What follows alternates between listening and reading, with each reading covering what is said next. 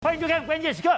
如果大家还有印象的话，之前哈萨克发生内乱的时候，是谁来协助的？是俄罗斯。因为俄罗斯跟哈萨克跟中亚五国，他们有一个安全协定。这个安全协定让俄罗斯当时可以堂而皇之的派部队来救援，而且哈萨克有难，哎，我老大哥，你们是等于是我造的，有难我来帮你支援。可是现在俄罗斯非常的尴尬了。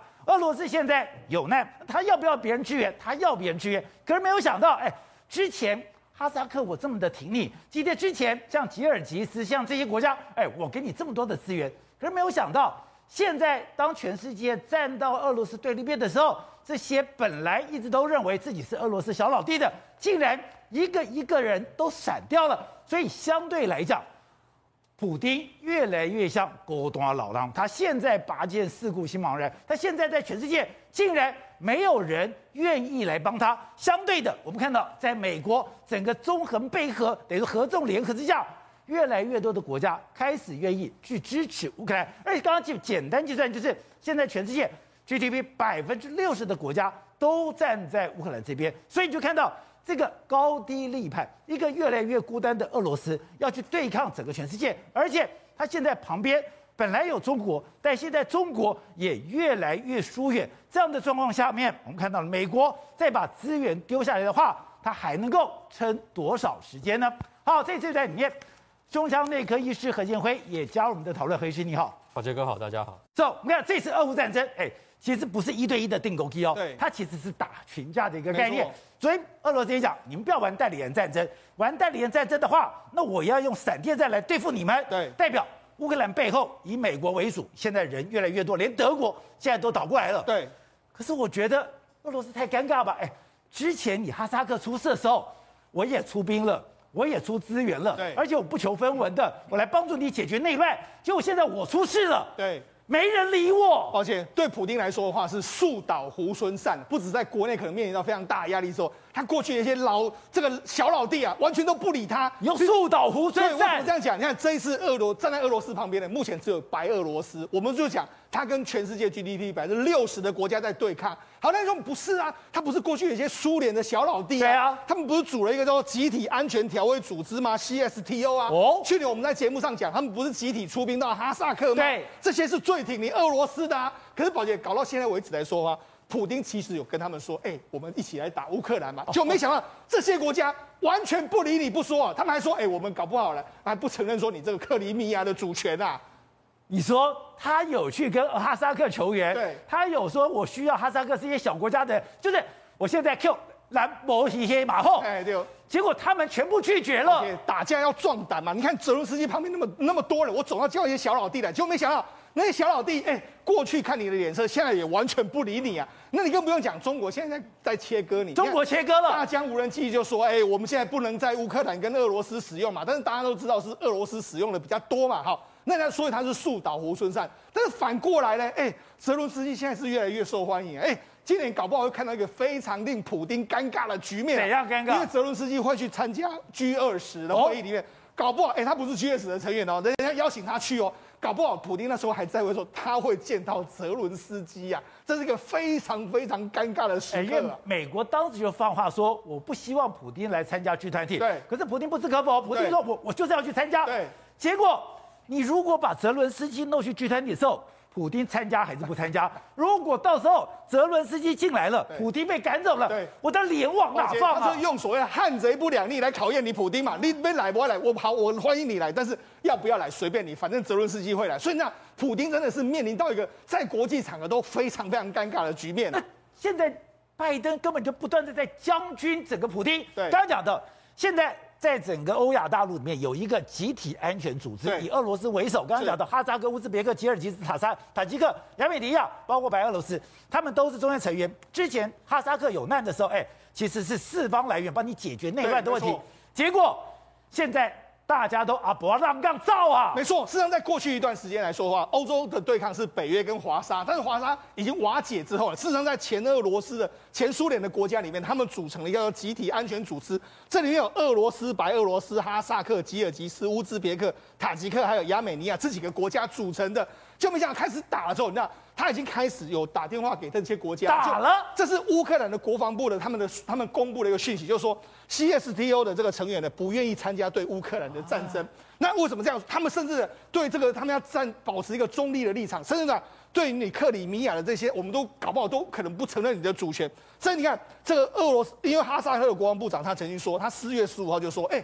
我们没有，他自己公开说了，他说我们没有收到俄国方面的这个这个军队的这个请请求，所以他就说我们是保持一个中立的这个中立态度。所以这个，哎，你保持中立就是不给大哥脸色，不给大哥颜面看啊。你国家有难，你国家在内乱的时候是谁派部队来判判断平定的？对啊，是俄罗斯啊。好，那你知道是还有一个更尴尬的一个局面，因为今年的 CSTO 的轮轮值主席呢是亚美尼亚的这个总理，总他是帕丁尼亚。那帕丁尼亚的话，哎，结果没想到呢，这个。当时普丁有举行一个会谈，举行会谈的时候，言下之意，你看这普丁啊，还有帕丁尼亚，言下之意是怎样？言下之意要你们出兵啊。对，就讲讲讲到最后呢，他们就说，哎，我们是完呃在讨论什么完善本组织的这个应对争这个机制啦，然后促进集体安全条约组织的伙伴关系的扩大。他就说，哎，我们对这这一次的普丁的热情感受非常的感谢，哎。完全没有提到，哎、欸，普丁当然是要求你们一起来出兵，他完全忽略掉普丁的这个要求啊。欸、亚美尼亚跟亚塞拜然在对抗的时候，亚、啊、美尼亚后面是俄罗斯在造你。是啊，如果没有俄罗斯造你的话，亚美尼亚会被亚塞拜然打到。完全不知道去哪里耶！对啊，所以就变成是这个那些小老弟完全不理他。我们就讲嘛，事实上去年的时候我们曾经说过嘛，这个当时的时候，俄这个时候当时这个中亚的哈萨克陷入危机的时候，你看当时的俄国、白俄罗斯、亚美尼亚、塔吉克都派兵参加。对，他当时就说是 CSTO 三十年来第一次的联合的军事行动，也很快速的就打这个进入所谓的这个阿拉木图之后，很快的平定相关的内乱。哎。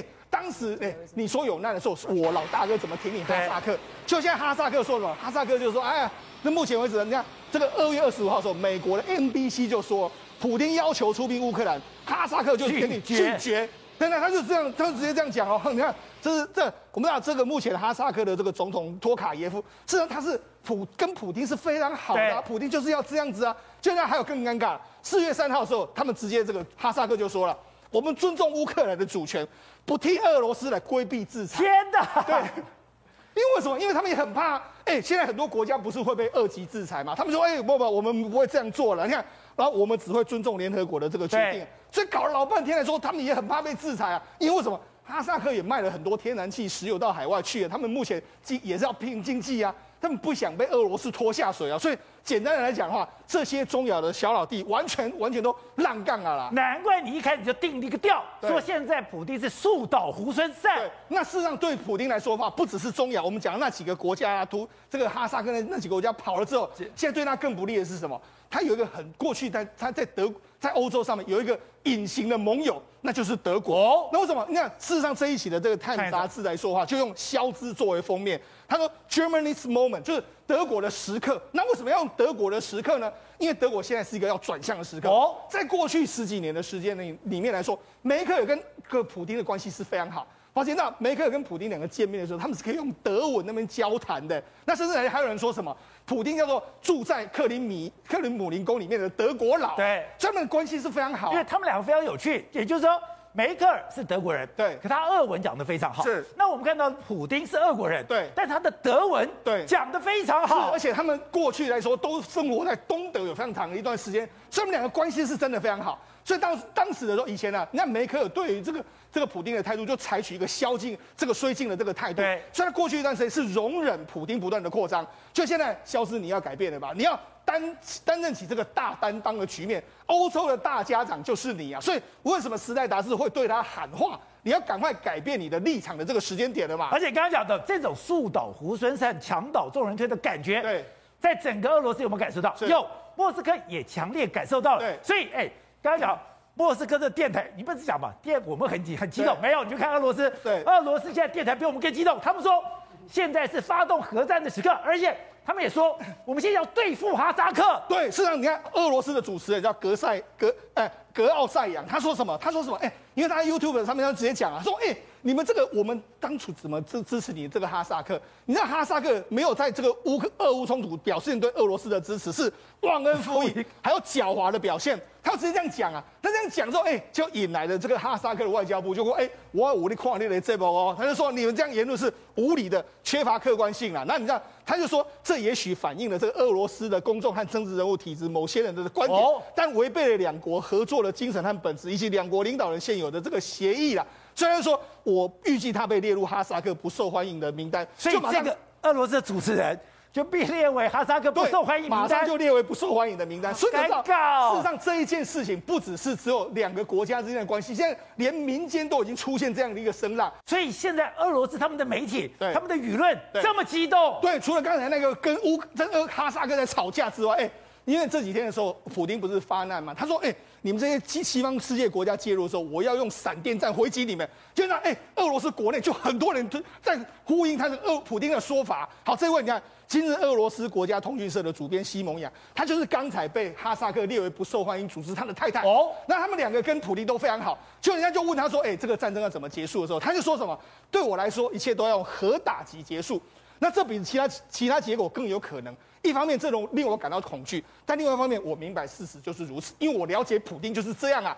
就没讲，哎，这个节目主持人听到吓到，他说，哎，我们会去天堂啊。那他们只会呱呱叫。就那这个西蒙亚说什么？没关系啦，总有一天我们都会死。谁要陪你死啊？他就这样讲啊。所以他他就讲出普丁或许心里真的是这样想。好，就在讲讲讲讲到说，哎、那普京不是在骂那些西方国家，那我们该怎么办呢？就你知道，他们就说，哎、我们为什么不瞄瞄准这个英国的领土，用那些飞弹啊，瞄准这个载武器的这个后勤中心啊？他直接说我们要打英国啊！就那有有一个另外一个这个政治学家，他讲的更更激进，他最终决定不是在伦敦，而在华盛顿。哦，所以我们要打击西方的时候，我们要真正打击华盛顿。哎，打的他们民间讲的都比普丁还要更加的这个激昂。所以你知道，俄罗斯民间里面其实还是有挺普丁的力量存在。而且我跟你讲啊，为什么现在俄罗斯这么样焦虑？刚刚讲那些人其实都行他来的，那些人其实知道状况的。因为我们跟你讲，现在俄罗斯的武器一天一天的耗损非常严重，因为你看出来说现在。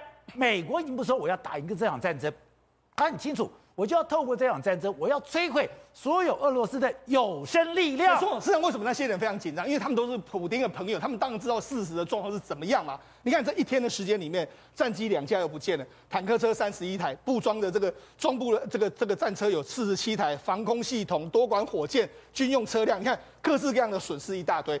那你可以看到，现在俄乌克兰的这个国防部都用了非常多，他们用无人机去攻击你。这个俄罗斯一方面来说的话，军军需是越来越少。可你反过来的话，你看乌克兰三地的他们冲锋部队的里面来说，他们还跟你说，我们保有大量的坦克，随时都要可以给你作战。另外方面来说的话，米格二十九，乌克兰的空军实力也在。那你更不用讲，在美国加州的这个 M 七七的这个榴榴弹炮准备要来了，在欧洲这个德国或在波兰有非常多的物资都要进来了。所以看在这些爱着普丁的人的身的眼里面，他们当然非常非常紧张。好，董事长，你曾经说过，你交朋友的原则，你交朋友的原则的第一项，不跟倒霉鬼做朋友。哎，现在普丁旁边的人一个一个阿伯让杠，是咱们发现普京是个倒霉鬼，千万不要跟倒霉鬼做朋友吗？那普京现在实在睡到极点了哈，但是饿死的骆驼啊比马大哦，那普京还是有力量。你看到今天为止，普京一个人硬干的，大家都切割，对不对？中亚五国让岗了，中国有帮忙吗？中国没有。没有。你知道现在在普京国内多惨，你知道吗？多惨！所有的这些西方的投资、西方的品牌，包括那个 Uniqlo 都跑掉了，你知道吗？他现在的汽车的零配件也没有，而且将来的所有的西方跟他合作的汽车公司也也通通落跑了。好，搞得这个国家只剩下卢布可以用。什么都没有，连消费品都没有，未来只能可以唱，只能买到中国做的汽车。所以现在普丁情况是非常不好的，非常不好的情况下，可是你看到没有，极端主义跑出来了，这更什么？这就是他们的在处于国家紧急动员状态。对，假使今天台湾如果发生战争的话，我们的各电视台一定是统一口径爱国嘛，所以他一定是搞到搞到最底，就是跟你讲核战要打了嘛，对不对？那核战到底会不会打？我不知道。对。但是有一点我确定的事情，就是说，现在各界的看法都认为这是一场冷战的开始嘛。整个东西冷战从我们现在回想一下，当时冷战，我们记得你在年轻的时候，你也看过东西冷战那个过那个一九八一九八九年之前的那个东西冷战的那两个残谋高最谋对，两边跟你跟你切割，铁幕拉下来了，铁幕拉下来，就是现在就是这个样子啊，整个把它封锁起来。所以现在中中亚五国当然不愿意进去那里啊，我们笑哎，中国也不愿意进去那里啊，所以大家在切割的开始，但是俄罗斯一定是被长期封锁。所以现在我觉得美国的策略非常清楚，已经很清楚了嘛，就是我可以很迅速的提供你的武器，对，提供乌克兰武器来攻击你，甚至于我暗中派部队去帮你忙，然后我空中在天上在卫星在我的这个这个侦察机密布在你的整个，我我相信，我相信已经不是乌克兰上空哦，已经可能是俄罗斯都去了，俄罗斯都有了，所以我们看。现在在俄罗斯境内，刚刚讲的油库、弹库、这个军火库，哎，甚至很多设施，一个一个都被炸了耶。我们上一节节目不是看到有一个镜头很妙吗？一个直升机是从俄罗斯的的基地飞出来啊，然后被啊，然后被乌克兰的部队的这个这个这个刺针飞弹把它干干下来啊。他沿路就给你盯到了嘛，他怎么会知道你这个直升机要往哪里去？我请问你。大家都把声音都可以录下来了嘛？大家 R C 一三五可以录声音了嘛？对，你去哪都知道了，你的路线我都知道，在讨金蛋姐干嘛对吧？所以它这个整个优势，作战优势完全没有了。可是它还是一个很大型的国家，因为不要忘记，它的原油跟它的天然气还是非常大量的，知？那这些来讲的话，在欧洲主要国家，尤其德国是不可或缺。如果德国拿不到它这个原这个天然气的话，德国的 GDP 今年会下降，对，通膨会上扬，因为它可以，我全世界最便宜的天然气就是俄罗斯天然气，所以这个整个情况来讲的话，它可以撑很长一段时间，你知道吗？为什么？这刚好符合拜登的想法。我来跟你拖塞一点呢，谁都知道这场战争最后的结果，俄罗斯会变成二流三流国家。中国会变成一流国家，中国就会把帮助俄罗斯扶持这个国家继续能够维持它的生计，这是未来的结果，大家都看到了。而且中国有很多科技方面，尤其商业科技，包括半导体，是比俄罗斯进步非常非常多的。对，那你上节谈到大疆在这个什么大疆无人机、大疆之无人机等等等等的这些，包括手机的技术。所以说，现在我觉得全世界密切的等待什么，你知道吗？等什么？等待这一盘棋的。变化中取得的利益到底在哪里？哦，你看莫名其妙嘛，怎么会有这个消失变成这个《泰杂志》的封面？对呀，他为什么变封面？他封封哎，《时代杂志》不是神经病，他的态度已经很明确了。对，他已经提供了，他原来在一个礼拜以前拒绝提供重重兵器，他说我的军火库都空了。不，那这两天时间他就跑出来了，你知道为什么？因为德国民情整个翻了嘛，德国民意整个翻过了嘛。在在他阵营里面的外交部长是什么？是哪个党的？是绿党的。绿党是反对战争的。现在是第一个主张 要重兵器要给要给乌克兰，所以整个翻盘嘛。为什么他们知道是他？因为他和就是他跟马克龙两个人是真正的 key man 嘛。是。因为他们这两个国家，尤其德国，德国的德国的不是德国的财政力量非常的庞大，德国可以帮助很多国家，所以去他们定他是有道理的。就他愿意扛出来的，他愿意站出来的话，对，尤其他们现在德国人怕什么，你知道吗？二零二四哦，万一川普当选怎么办？哎嘛，问题又来了。所以这里面非常复杂的外交跟军事的这个整合的关系在运作中。可是有一个事实就是说，怎么样？没有人想到的一个事实，就是突然间普京干了那么大一个篓子，把整个世界改变成一个新的风貌。对，连我们台湾都开始在思考未来的前途会怎么样发展。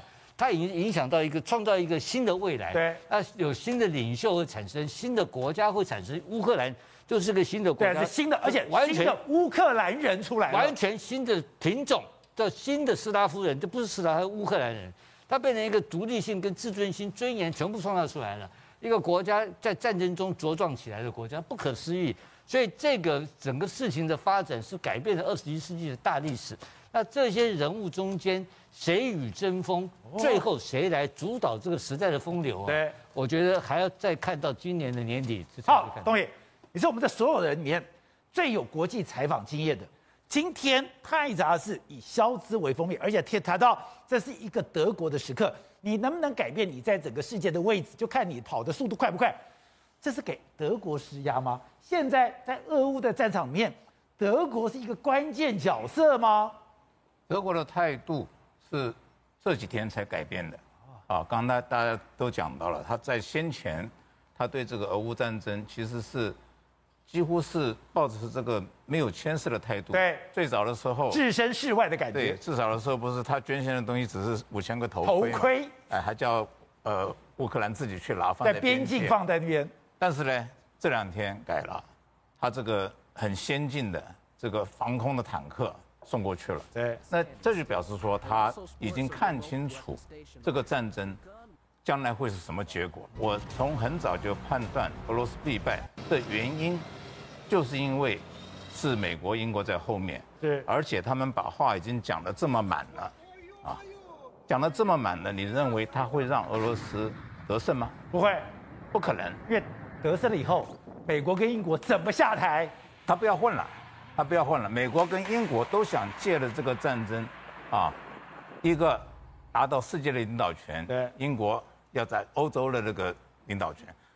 拜登总统前两天讲了几个话啊，就是说，呃，这个战争打完之后，他是说从开战的第一天，就是美国领导了世界各国来支援乌克兰的。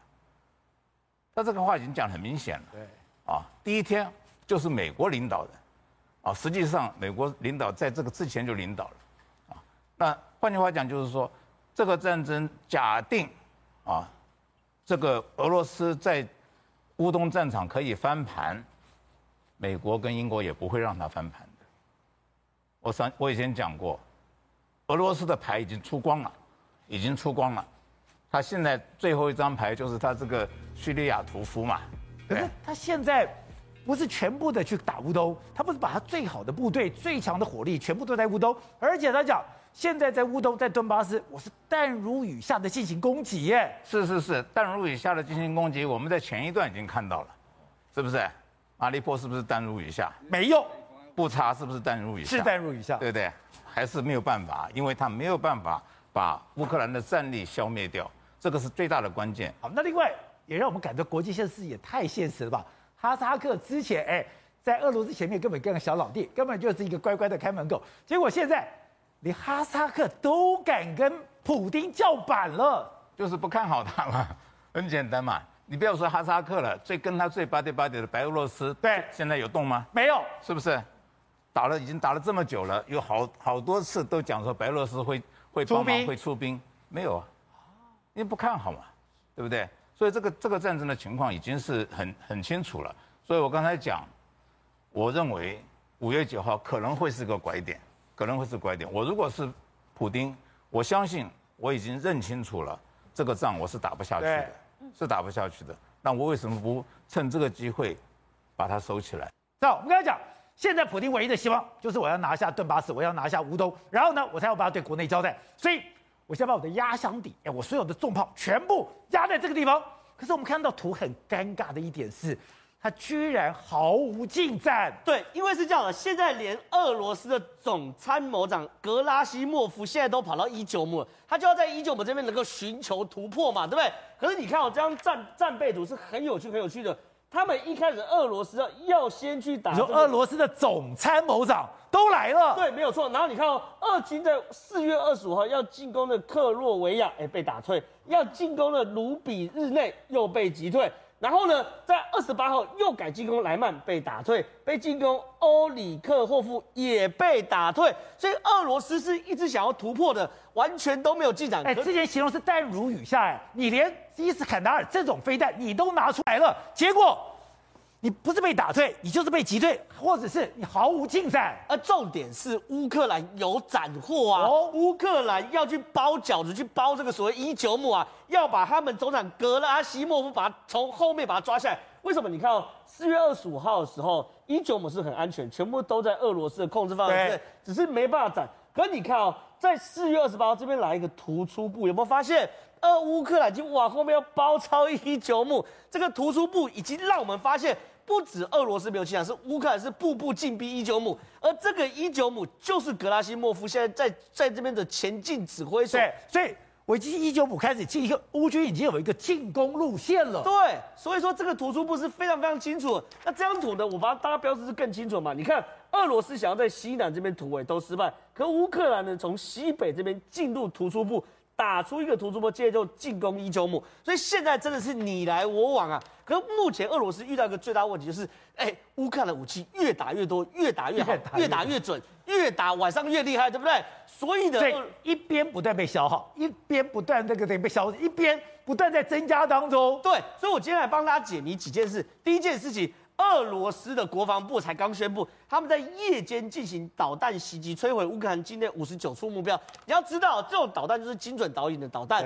俄罗斯现在是省的用啊，打一颗少一颗啊，就他很得意说，这个五十九处目标就是存着西方给的武器。结果呢，美国国防部听到这些冷回。一颗都没有打中，真假的？都早就移开了。我给你的九十门榴弹炮要给乌克兰，对不对？一半已经交付给乌克兰。所以俄罗斯用了他压箱底的精准打击火炮，居然一个都没打到。美国就回，不要讲那么多，我的榴弹炮已经在乌克兰。我不止榴弹炮到到在到乌克兰，我训练的第一批五十名的种子教官也训练完毕，也回到乌克兰。第二批也快训练完，也回去。所以不止货物很畅通啊，人也流动也很顺畅。那这个状况呢，会。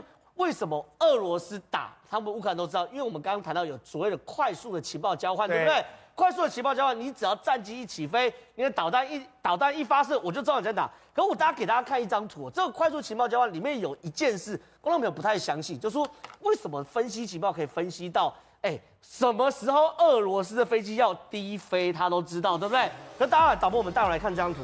这张图是苏凯三十四被击落的图。对，这张图被击落，你可以看到它的机体是很完整的。你看它的翅膀还在，机头还在，表示不是高空被击落。哦，高空被击落会碎掉。我们之前才报告过那个中国不幸的航空事件，对，对不对？在高空中，如果哎往下掉，机体结构是没办法承担那个重力加速，它会散掉。可是你看哦，这个是非常完整的，包含机翼还在，机头，所以它是在低空被击落的。所以这解谜了，为什么苏格三十五都被打下？因为只有几个几个原因。第一件事情哦，它的这边的电子干扰太大，所以它精准导引炸弹没办法用，它只好用老炸弹，透过低飞重力加速度，老炸弹跟它一起过去。对，因为可能是舍不得用精准导引炸弹，你必须用用老炸弹。是，可无论如何是什么，所以才要俯冲，对，才要俯冲发射飞弹。可是当你俯冲发发射飞弹。你就给人一个攻击点了。可是你俯冲什么时候俯冲，在哪里俯冲，他都知道。从哪里俯冲来，乌克兰就会都等好。为什么？美国直接告诉你所有的这个战争的时间点、台名都给你。而且呢，现在乌克兰正在基辅附近干嘛？挖壕沟啊！这是在做备战的。不要以为基辅很安全，俄罗斯随时有可能再来嘛。所以现在这场战争啊，真的一直打一直打，打到下去，看起来俄罗斯真的没有占到便宜。所以你从这个画面，从这个挖壕沟的方面才知道。为什么俄罗斯你的坦克一直被迟滞，一直的坦克不能推进，搞了半天，哎，他们有专门挖壕沟的机具人力，他们是很会挖的耶。对，这是这是在基辅附近看到他们在挖壕沟，然后有专门的这个机具啊，专门的这个人在挖壕沟。可是这件事情呢，其实我看的点是什么？为什么他们可以这么安心的挖壕沟？怎么没有无人机在上面攻击他们？哦，怎么没有武装直升机过来打他们？是，俄罗斯有挖壕沟，可我们看很多照片，什么？壕沟休息到一半，无人机就开始照你，照你之后远程炮我就反击。所以二战的时候壕沟是有用的，可是在三 D 立体作战壕沟是没有用的。可是乌克兰敢挖，表示空优没有被俄罗斯拿下来。好，惠子，这个战争越看我越觉得毛骨悚然，因为你越觉得拜登，我本来以为说他是一个失智的老头子，可是没有想到他这么狠，他完全不放普丁过。哎，普丁想不想谈？他想谈。普丁想不想找下台阶？他想找下台阶。可是你会发现。普丁完不，拜登完全不给他。最可怕的料来了，G 团体。对，现在你本来我放话不让你参加 G 团体现在你说你要参加 G 团体我就把泽伦斯基找来。对，我让你先不要先，然后那个王碰王，我看你能不能真的敢来参加 G20。结果果然完全不给他活路哎，完全不给。其实简单讲，就是不管是明的暗的，都让你那个普丁无所遁形、无所遁逃。那现在这一次 G20，我们都知道印尼总统他其实向来表达立场就是啊都不得罪，所以呢，事实上很多人都告诉他，你不要邀请普丁来参加 G20。结果他就说啊，他还是我们的会员，所以还是邀了。邀了之后，你邀了是吧？没关系，我们想方设法让你普丁自己不来。什么样想方设法？就是一旦有泽伦斯基要来的话，那你普京好意思吗？就像我们台湾如果出席到了一个国际场合，中国会坐下来？你说如果我蔡英文去的话，习近平能来吗？对，就用这一招逼你，看你愿不愿意出席。所以这一招真的，其实泽伦斯基他已经表啊表态说，我已经收到了这个 G20 的一个邀请，他收到了，收到，而且他很厉害哦，他没有表示是不是会出席。换句话说，我看你普京怎么出招。而且他说。我已经跟印尼的总统佐科威，我们已经谈过了。对，而且他很厉害。一般来讲，一般人会说啊，我已经啊已经谈过了，所以我决定要出席。他没有，他所有话他只谈到这里，说我邀请你，呃我收到你的邀请，但我要不要出席这件事情，我留了一个保保那个一个所谓的比呃比较有弹性的空间，代表什么意思？如果今天。你普丁因为自己害怕说跟我同台，你自己不出去，那是变成是你先害怕了。也就是在这个外交的场域上面，我也不不我马不放你说，你今天本来普丁拿在手上的筹码就是天然气，我如果断气的话，你们这些很多人的生活都会出问题。对，断了波兰跟断了保加利亚，你是有的百分之六十、百分之九十是用俄罗斯天然气，可是我看到沙奇讲，把我吓死了。原来他们在打这场仗，连这个都算好了。是沙奇讲。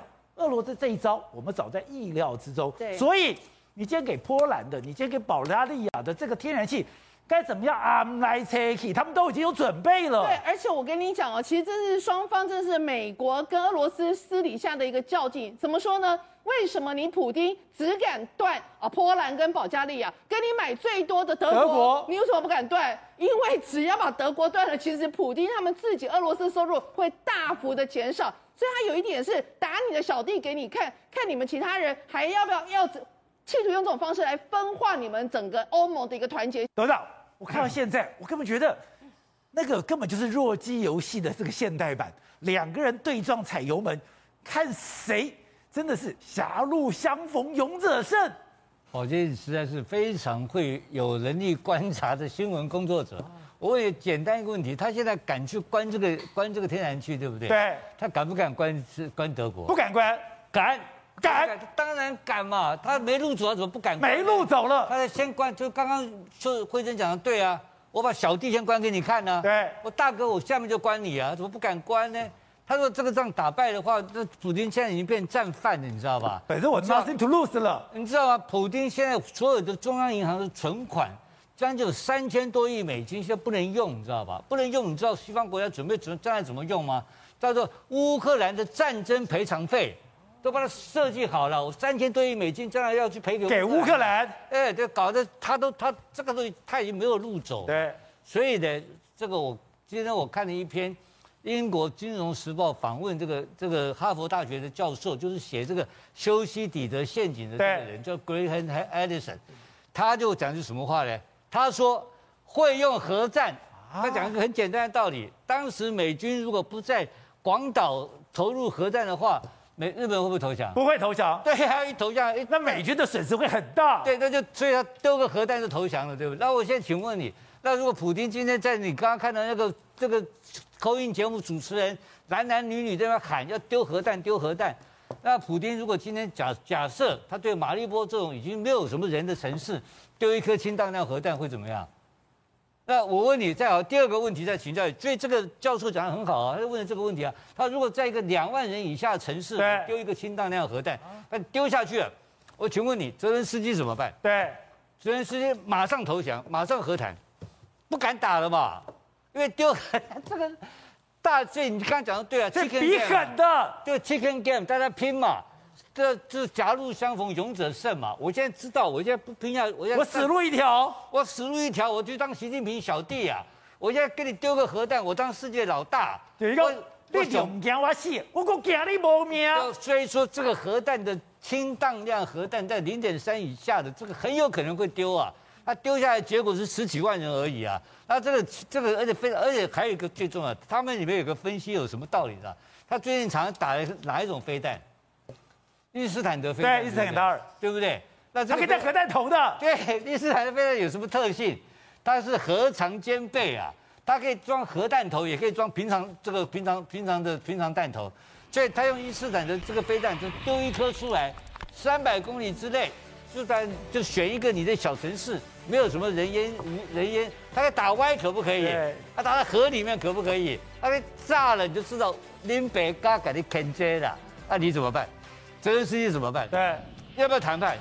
就我跟你讲，我认为西方如果碰到这种疯子的话，这个弱鸡游戏玩到这个坎上，最后结果我认为会回来谈判。